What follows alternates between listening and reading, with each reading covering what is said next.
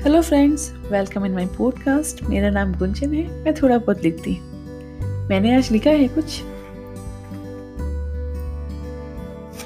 एक आसमां के घर में, कुछ तारों की चमक में, एक छोटा सा शहर है। उसमें भी एक घर है।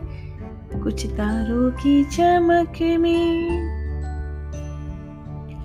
दिल में है छोटी खुशियाँ, खुशियों में छोटी बत्तियाँ। एक आसमां के दिल में, एक छोटी सी शहर में। ढूंढे है जिसको हर पल, खुशियों का वो शहर है। एक आसमां के दिल में, एक छोटी सी शहर में। तो फ्रेंड्स चार लाइनें लिखी थी। बस वो सुना रही हूँ।